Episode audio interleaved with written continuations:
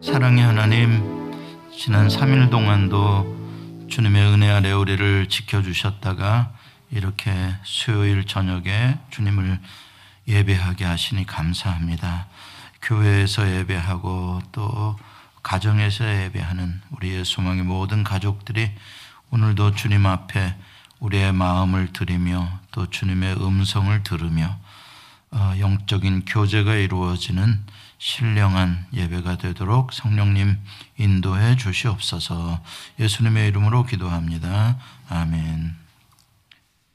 네, 오늘 우리에게 주신 말씀 사무엘상 31장입니다. 사무엘상이 이제 맨 마지막입니다. 사무엘상 31장 1절부터 13절 끝절까지 보겠습니다. 제가 봉독해 드리겠습니다. 블레셋 사람들이 이스라엘을 침해 이스라엘 사람들이 블레셋 사람들 앞에서 도망하여 길보아 산에서 엎드러져 죽으니라. 블레셋 사람들이 사울과 그의 아들들을 추격하여 사울의 아들 요나단과 아비나답과 말기수아를 죽이니라. 사울이 패전함에 활 쏘는 자가 따라잡으니 사울이 그 활 쏘는 자에게 중상을 입은지라. 그가 무기를 든 자에게 이르되 네 칼을 빼어 그것으로 나를 찌르라. 할례받지 않은 자들이 와서 나를 찌르고 모욕할까 두려워하노라. 하나 무기를 든 자가 심히 두려워하여 감히 행하지 아니하는지라. 이에 사울이 자기의 칼을 뽑아서 그 위에 엎드러지매 무기를 든 자가 사울의 죽음을 보고 자기도 자기 칼 위에 엎드러져 그와 함께 죽으니라. 사울과 그의 세 아들과 무기를 든 자와 그의 모든 사람이 다 그날에 함께 죽었더라. 골짜기 저쪽에 있는 이스라엘 사람과 요단 건너쪽에 있는 자들이 이스라엘 사람들이 도망한 것과 사울과 그의 아들들이 죽었음을 보고 성읍들을 버리고 도망하며 블레셋 사람들이 이르러 거기에서 사니라. 그 이튿날 블레셋 사람들이 죽은 자를 벗기러 왔다가 사울과 그의 세 아들이 길보아 산에서 죽은 것을 보고 사울의 머리를 베고 그의 갑옷을 벗기고 자기들의 신당과 백성에게 알리기 위하여 그것을 블레셋 사람들의 땅 사방에 보내고 그 갑옷은 아스타롯의 집에 두고 그의 시체는 벳산 성벽에 못 박음에 길랏 야베스 주민들이 블레셋 사람들이 사울에게 행한 일을 듣고 모든 장사들이 일어나 밤새도록 달려가서 사울의 시체와 그의 아들들의 시체를 벳산 성벽에서 내려가지고 야베스에 돌아가서 거기서 불사르고 그의 뼈를 가져다가 야베스 에셀나무 아래에 장사하고 7일 동안 금식하였더라. 하나님의 말씀입니다. 하나님 감사합니다. 오늘 사무엘 상에 대한 우리 내러티브로 이야기 나눈 게 오늘의 이제 45번째 마지막 31장에 도달했습니다. 오늘의 제목은 사울이 받은 마지막 은혜입니다. 우린 지난주에 다윗이 시글락에서 큰 절망을 겪었지만 그가 벼랑 끝에서 여호와 하나님께 간구하고 은혜를 구함으로써 여호와의 도우심으로 은혜로 극적인 역전승을 거두었던 드라마 같은 이야기를 지난주에 읽었습니다. 그 승리의 결과로 얻은 많은 전리품들을 부하들에게 공평하게 나누어 주고 또 그것들을 유다 지파의 장로들과 특별히 헤브론에 있는 지도자들에게까지 나누어 주었습니다. 이렇게 다윗의 이야기의 마무리 부분에서 나누어 주는 다윗에 대한 이미지를 저자가 강조하는 것을 보게 됩니다. 이건 무슨 의미냐? 앞으로 이제 다윗이 왕이 되게 되면 여호와 하나님을 의지하고 전쟁에 나아가서 은혜로 승리를 거두게 될 것이고 많은 전리품들을 취하게 되고 그것들을 풍성하게 백성들에게 나누어주는 훌륭한 왕이 될 것이다 라는 암시를 해주고 있는 장면이죠. 왜 이 암시가 중요하냐면 세상 왕과 하나님 나라의 왕의 차이점이 바로 거기에 있기 때문에 그렇습니다.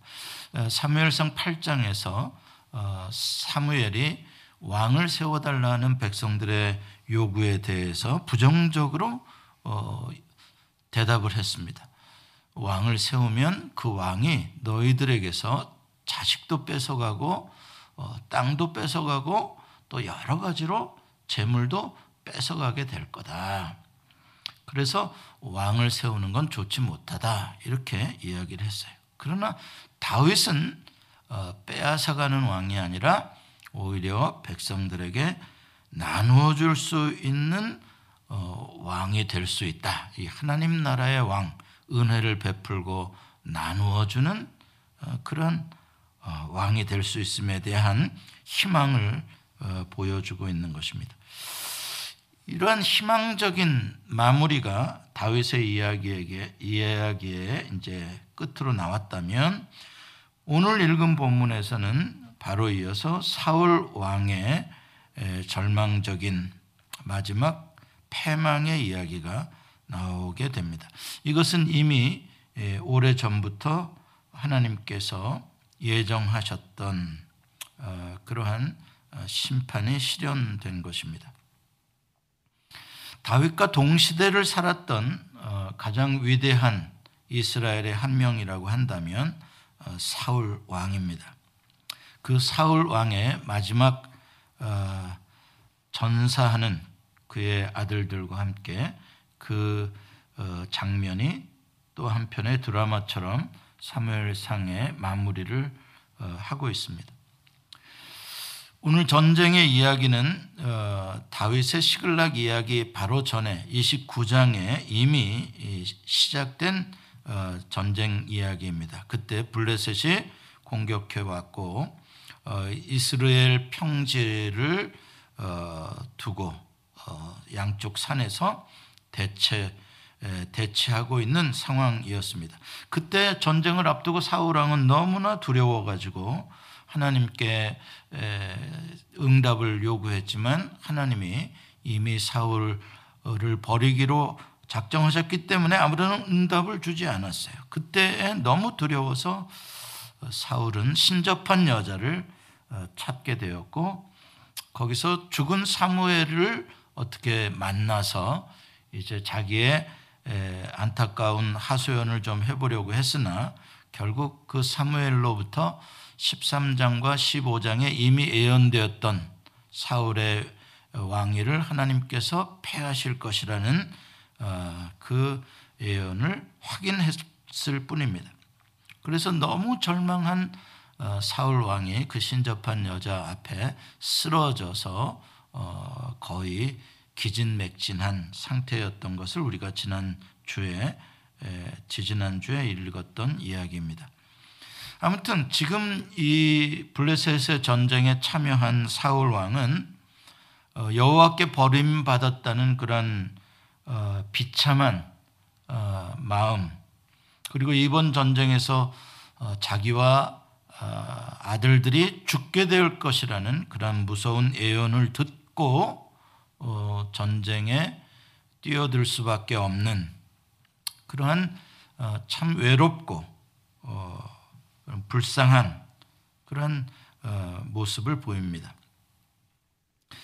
자, 오늘 이제 본문 1절부터 3절에 보면 이미 29장에서 이야기된 대로 그대로 실현이 됩니다. 그래서 이스라엘 군대가 블레셋에게 도망치기 시작하고 그래서 길보아 산에 많은 전사자들이 생기고 그 중에 먼저 사울의 세 아들 요나단, 아비나답, 말기수아가 죽었다. 그리고 사울 왕도 도망치다가 화살을 맞았고 중상을 입게 되었다. 이야기를 하고 있습니다. 거의 촛불이 꺼져가는 그런 순간입니다. 이제 사울왕은 더 이상 도망칠 곳도 없고 도망칠 힘도 없고 그대로 있으면 포로로 생포될 수밖에 없는 그런 아주 막장에 떨어지게 되었죠. 이미 여호와께서는 도와주지 아니하시겠다라고 말씀하신 전쟁이기 때문에 여기서 뭔가 역전이 될 수 있는 그런 희망도 없습니다. 자, 이 극단적인 상황에서 사울 왕이 취할 수 있는 길은 무엇일까? 오늘 보면 우리에게 몇 가지 아이디어를 줍니다. 첫째는 블레셋에 그냥 사로잡힌다. 아니면 블레셋에 항복을 한다. 그러면 혹시 모욕은 당할지 몰라도 살려줄지도 모른다. 둘째, 부관의 손을 빌어서 목숨을 끊는다. 이건 이제 자기 스스로 목숨을 끊는 것과는 조금 결이 다르죠. 부관의 손을 빌어서 고대의 이러한 장군들이 주로 이렇게 마지막 순간을 이게 마지막 영예로운 죽음이라고 생각해서 자기 부하의 손을 빌어서 자결을 한다. 그리고 이제 정옵션이 없으면 이제 세 번째 이제 자기 스스로 칼을 빼서 자기를 찌르는 그 세 가지의 이제 옵션이 있습니다. 자, 그 가운데 사울은 부관의 칼을 빌려서 자결하는 그런 방법을 택합니다. 그 이유가 뭔가 본문에 보니까 그 이유에 대해서 설명을 합니다. 할례받지 않은 자들이 와서 나를 찌르고 모욕할까 두려워하노라. 4절에 그렇게 이야기를 합니다. 결국 블레셋 사람들에게 모욕당하는 이것이 사울이 죽기보다도 싫은 그런 것입니다. 아무튼 그래서 결국 6절에 보면은 사울도 죽고 그의 세 아들도 죽고 또 사울을 따르던 많은 직접적인 그런 사울 편들이 그 전쟁에서 다 죽습니다. 하나님의 말씀대로 성취된 것이죠. 그리고 다시는 사울 왕국이 재건될 수 없도록 그 근거가 기반이 무너졌다는 것을 암시해 주고 있습니다. 근데 오늘 본문에서 제가 마음에 걸리는 부분이 뭐냐면 바로 이 사울이 죽기 전에 부관에게 4절에 한 말입니다. 할례받지 않는 자들이라는 표현입니다. 이것은 블레셋 군대를 뜻하는 말이죠. 이 말 속에는 뭐가 담겨 있는 겁니까? 사울 왕은 어떤 사람이라는 거예요? 하나님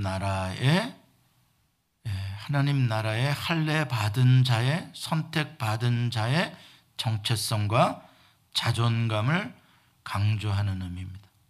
하나님의 선택을 받은 거룩한 그러한 백성이 할례받지 못한 저 이방인에게 모욕당할 수는 없다. 자기가 모욕당하는 것만이 아니라 그것은 하나님의 이름이 모욕당하는 것이다. 이걸 견딜 수 없다는 거죠. 내가 하나님 나라의 왕으로서 어떻게 저들에게 모욕을 당할 수 있느냐. 그래서 차라리 부관의 칼에 죽고 싶다. 여러분, 할례받지 않은 자라는 단어가 이렇게 나올 때 여러분 머릿속에 스쳐가는 장면이 혹시 있지 않습니까? 사무엘상에서 굉장히 중요한 장면이었죠. 그건 바로 다윗이 골리앗을 물리칠 때의 장면입니다. 다윗이 골리앗을 물리칠 때 골리앗이 나와서 하나님과 그의 군대를 이스라엘 백성들을 조롱하고 모욕할 때 다윗이 참 이상하다. 어떻게 이 모욕을 저렇게 당하고 있냐, 하나님의 백성들이. 자존심도 없냐.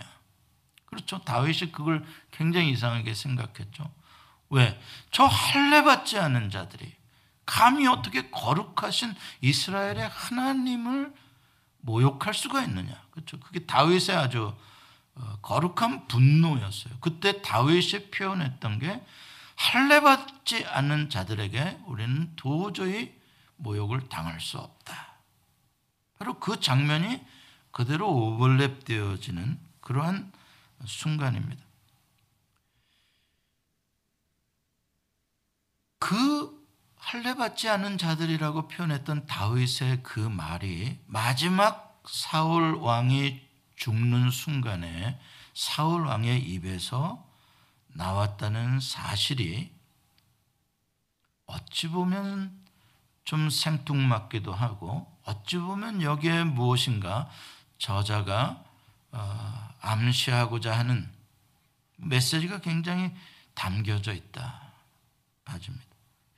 그럼 저자는 이것을 무엇을 의미하려고 이 다윗이 최고의 믿음의 용사로서 날릴 때 골리앗을 물리칠 때 쓰던 그 단어가 마지막 사울 왕의 죽음의 자리에서 나오게 되는가.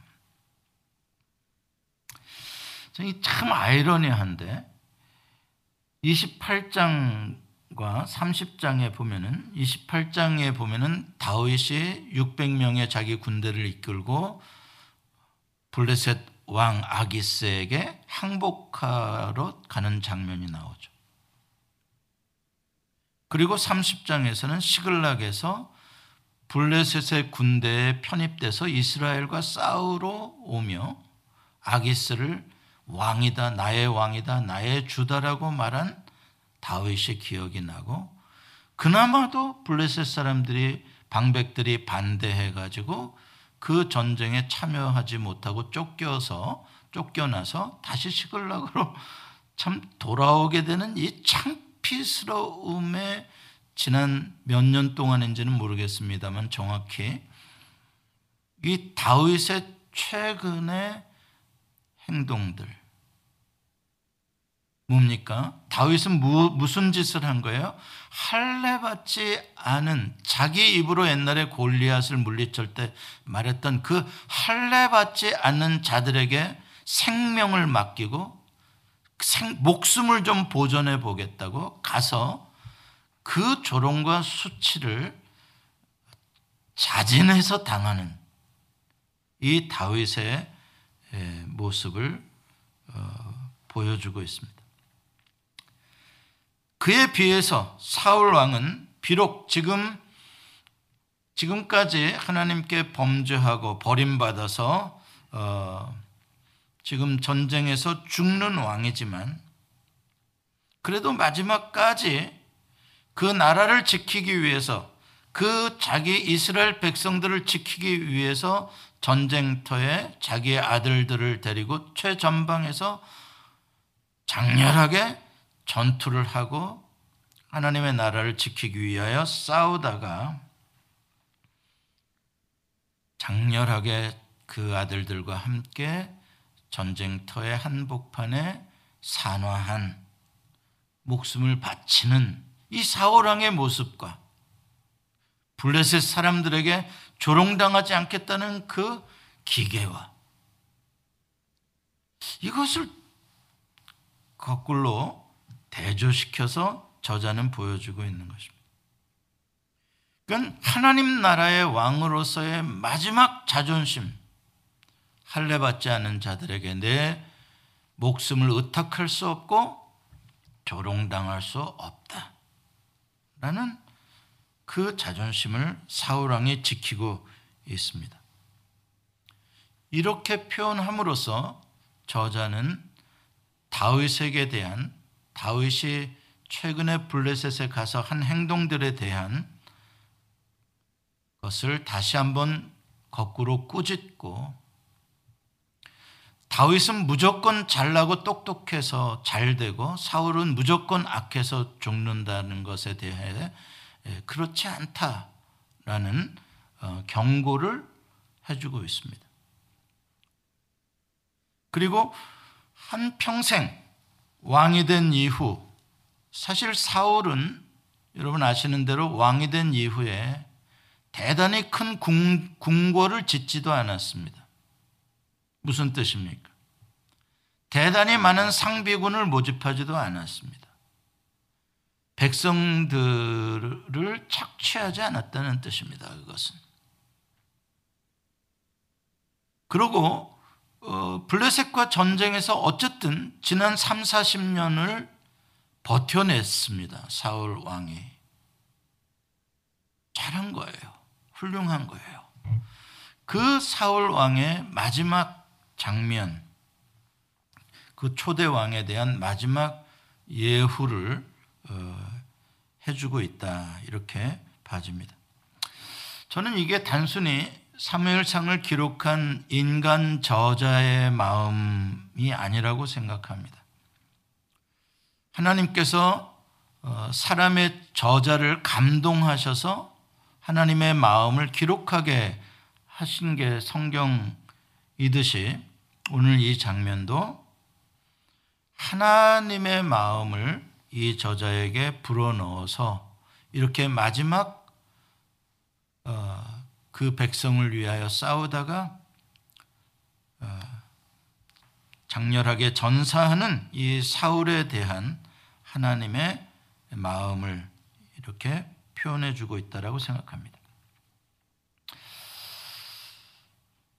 우리는 종종 성경을 읽을 때 사울을 굉장히 미워하고 악한 사람이라고 정죄하고 그가 하나님께 그동안 완고하게 죄를 졌기 때문에 오늘 비참한 최후를 맞이한다. 그냥 이렇게만 생각하기가 쉽습니다. 그러나 성경을 가만히 보면 그렇지는 않습니다.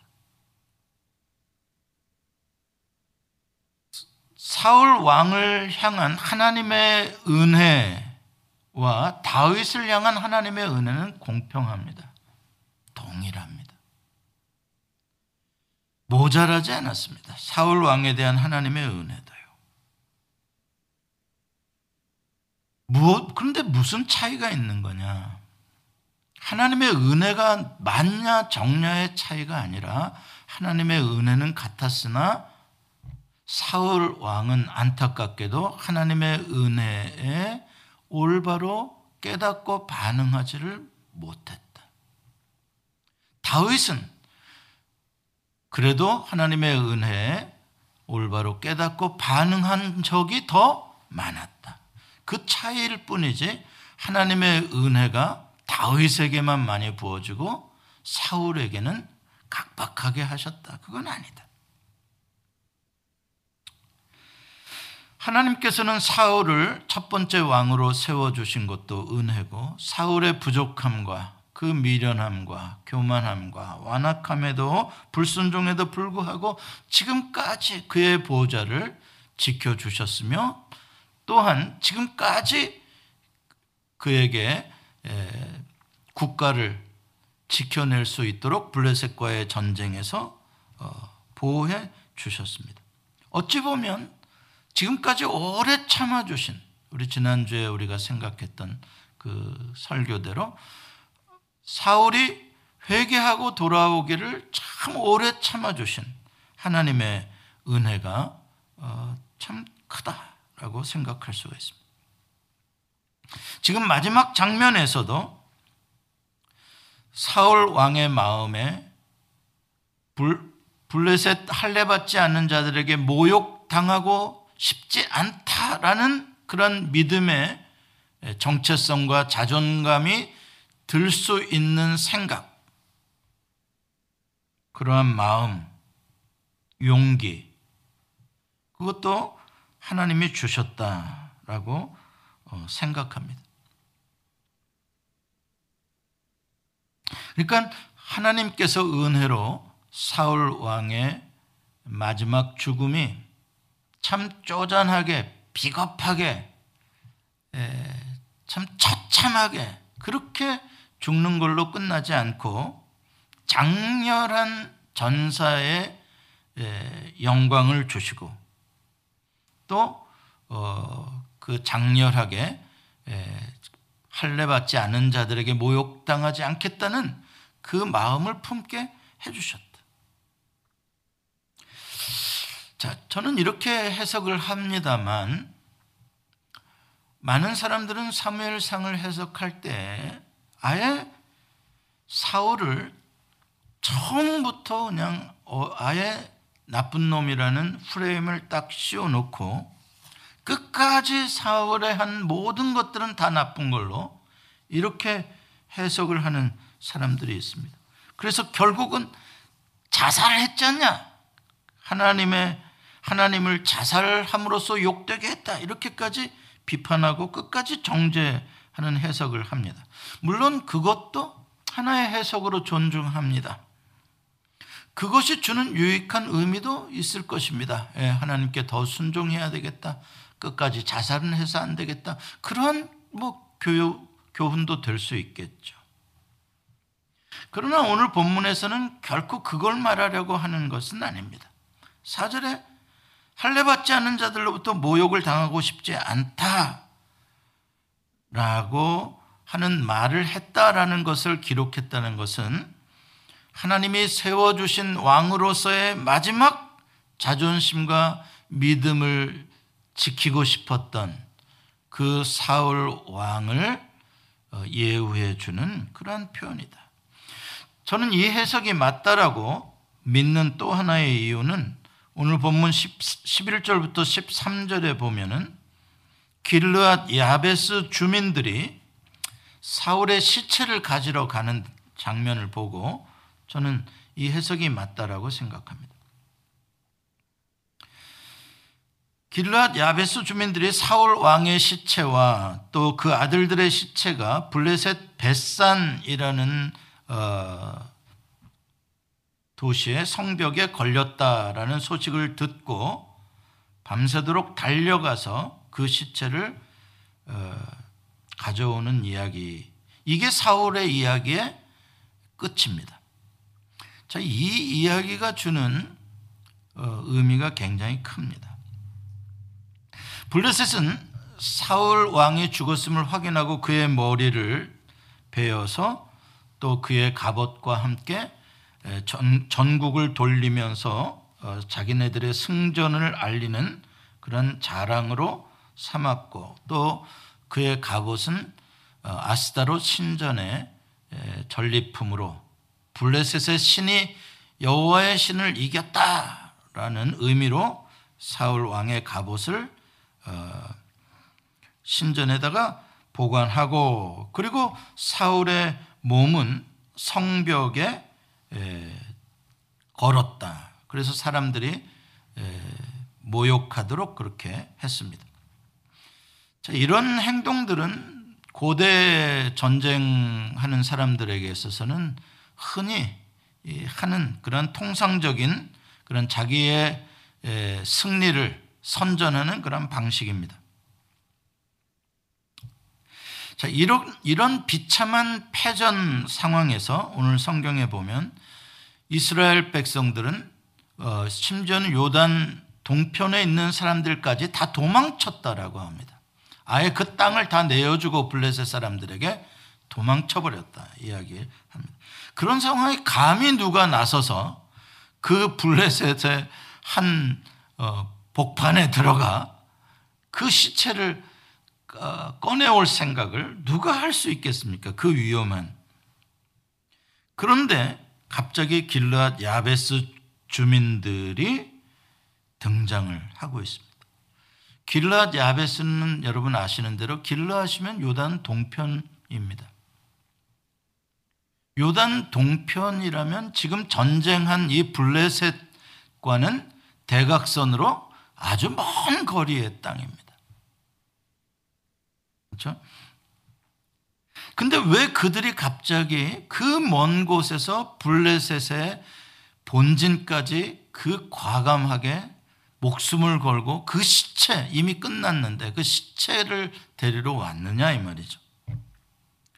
자, 이게 이제 사무엘상 11장에 보면 그 당시에 암몬이라는 나라의 왕 나하스가 길르앗 야베스를 침공해서 거의 길르앗 야베스가 포위당해서 곧 멸망하게 되는, 아예 그 도시 자체가 사라지게 되는 그런 위기 가운데 있을 때, 그때 사울 왕이 전국에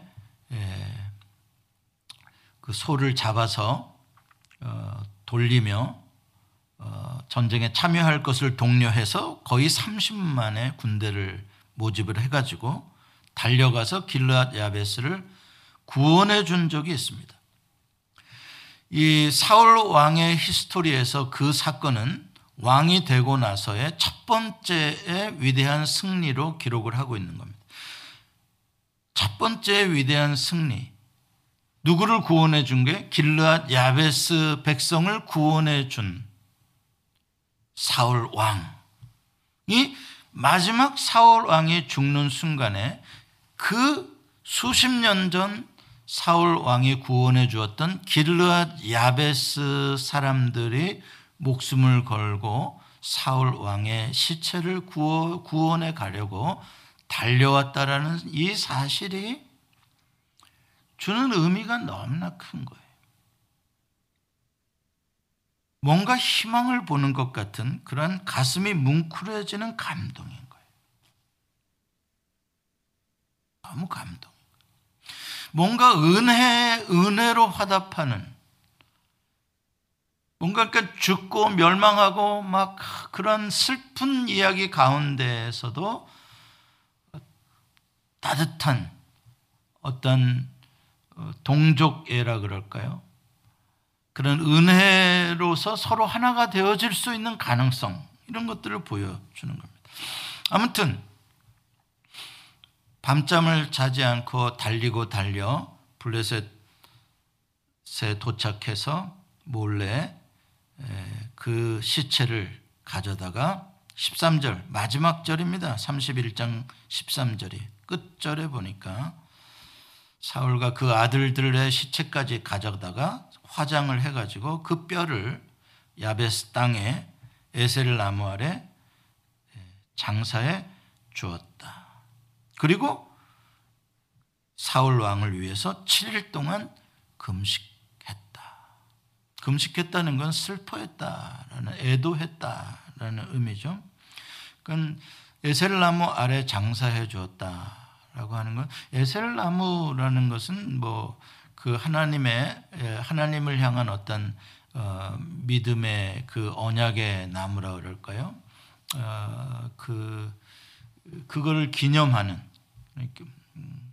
그건 기념 식수 같은 그런 의미죠. 그런 나무에 정성을 다해서 예를 갖춰서 이 왕의 장례식을 길르앗 야베스 주민들이 해주었다. 자, 이게 무슨 뜻일까? 이것은 사울 왕의 일생이 결코 헛된 것만은 아니었다라는 것을 말해주고 있는 것입니다. 여러분, 한번 이런 생각을 해보십시오. 마지막 사울 왕이 자결을 해야 되는 그런 상황에 놓였을 때 하나님의 마음은 얼마나 아프셨을까? 그의 아들들, 특히 하나님이 그렇게 사랑하던 요나단도 그 전쟁에서 죽고, 그의 형제들도 전쟁에서 죽을 때, 또 수많은 이스라엘의 백성들이 전쟁에서 패할 때 하나님의 마음은 얼마나 아프셨을까? 또 머리가 잘려나간 사울의 몸뚱이가 그 벳산 블레셋 성벽에 걸려 있었을 때 하나님의 마음은 어떠셨을까? 하나님의 눈에서는 피눈물이 났을 거예요. 하나님 너무 아파하셨을 거예요. 그 하나님의 안타깝고 슬프고 아픈 마음이 누구에게 전달이 된 거라고요?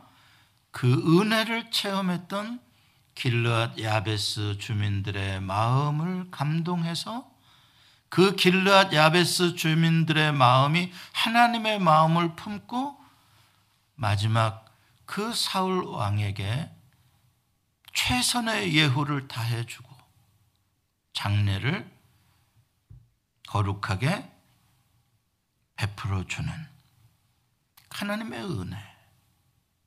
은혜였음을 우리는 보게 됩니다. 금식하며 예도까지 하게 하는 하나님의 은혜입니다. 하나님의 은혜는 이렇게 장렬한 죽음을 허락하시고 이러한 애도 속에서 금식 속에서 초대왕의 그래도 장례식이 에셀나무 아래서 그 땅에서 이루어질 수 있도록 섬세하게 하나님 돌봐주시는 것을 우리가 볼 수 있습니다. 제가 조금 전에 말씀드렸습니다만 우리는 이 사울과 다윗의 이야기들을 읽으면서 너무나 인과응보적인 신명기적인 역사관에 빠지기가 쉽습니다. 여러분, 신명기적인 역사관은 인과응보 같죠. 순종하면 복받고 불순종하면 벌받는다. 예, 사실입니다. 그러나 그것은 무엇을 전제로 하고 있는 거냐면 성경에서 말하는 인과응보의 신명기 역사관은 하나님의 선은혜를 전제로 하고 있다는 걸 잊어버리면 안 됩니다. 선은혜입니다. 하나님의 은혜가 모자르지 않아요.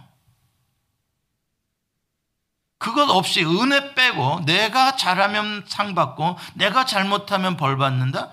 그건 전혀 그렇지 않습니다. 이건 세상 사람들의 법칙입니다. 하나님 나라는, 하나님의 성경은 그렇게 말씀하지 않습니다.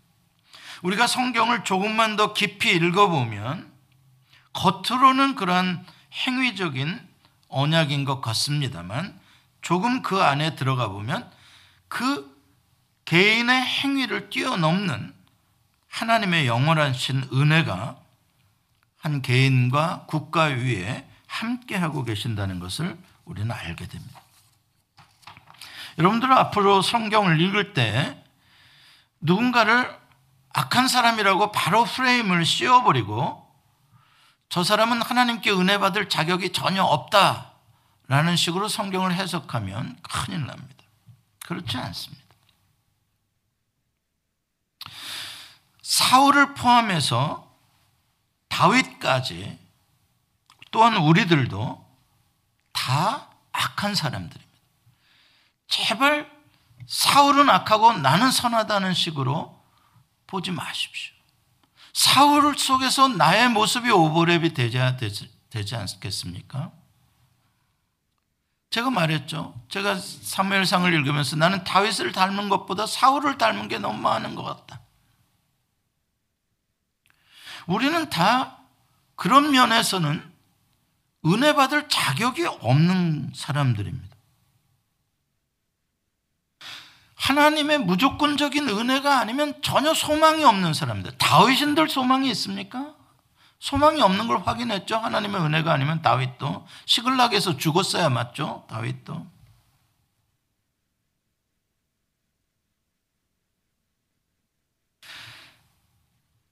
그런데 하나님의 은혜는 누구에게 주어지는 겁니까? 원래 하나님의 은혜는 자격 없는 자에게 주어지는 겁니다. 그게 사무엘상에서 말하고자 하는 신명기적 역사관의 인과응보의 법칙을 초월한 은혜의 법칙, 그 진리의 복음을 말해주고 있는 것입니다. 선한 사람인 것 같아 보였던 다윗은 목숨을 구걸하기 위해서 할례받지 않은 사람들로부터 모욕을 당하는 길을 선택해 갔고, 악한 사람이라고 여긴 사울은 마지막 순간에 할례받지 않은 사람들로부터 모욕을 당치 않기 위해서 목숨을 기꺼이 걸어버리는, 누가 더 우월해서 하나님의 은혜를 독차지하는 것이 아니라 하나님의 은혜는 무한대로 그럼에도 불구하고 무조건적으로 부어지고 있다는 사실입니다.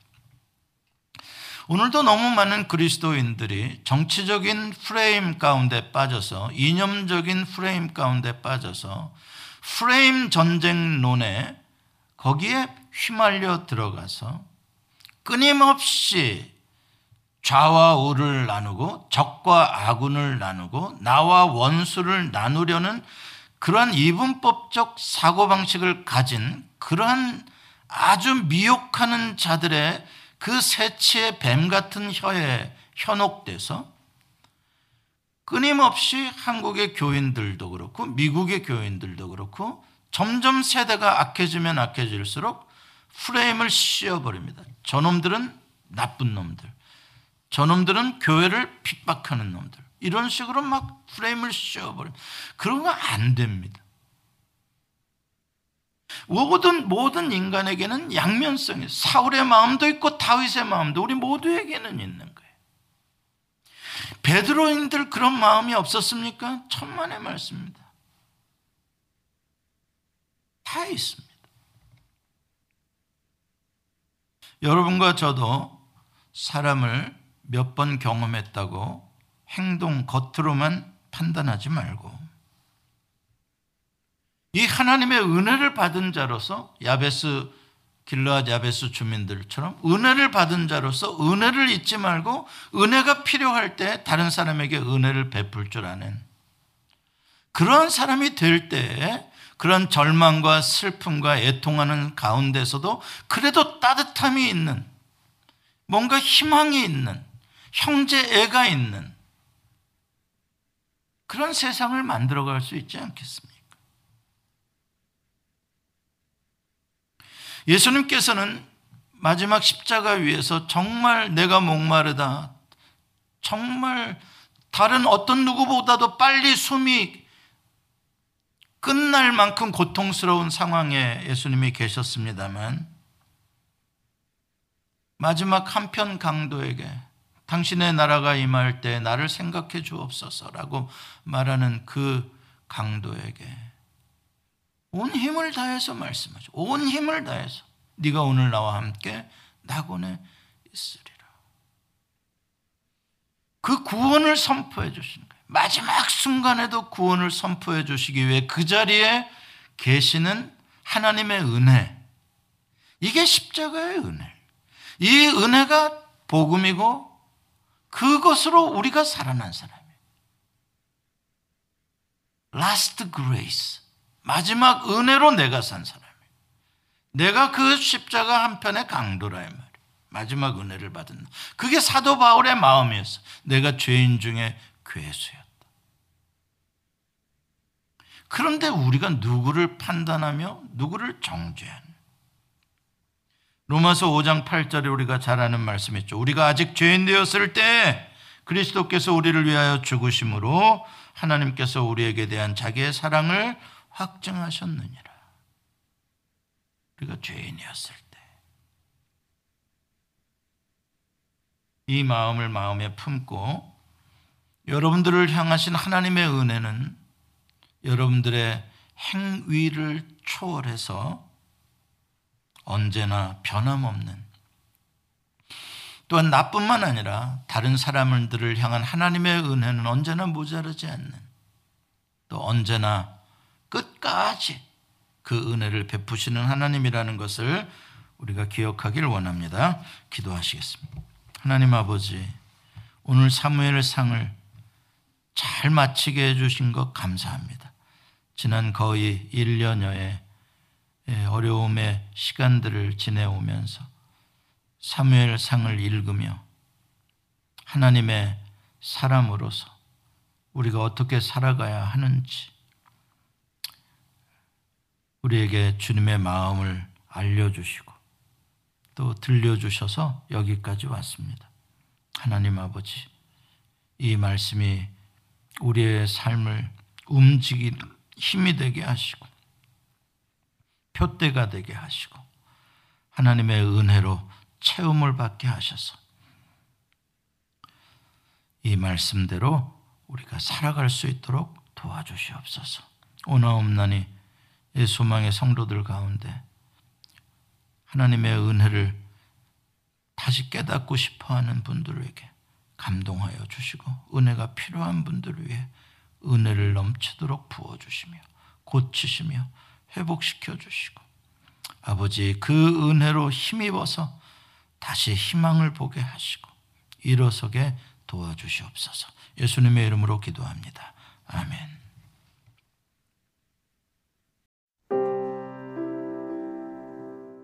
예수소망교회는 조지아주 스와니에 위치해 있으며 주소는 3671 스미스타운 로드 스와니 조지아 30024이고 전화번호는 770-375-0900입니다. 주일 1부 예배는 오전 8시 30분, 2부 예배는 오전 11시에 있습니다. 예수소망교회의 소개와 사역은 인터넷 주소 www.jesushopechurch.org로 오시면 찾아보실 수 있습니다. 감사합니다.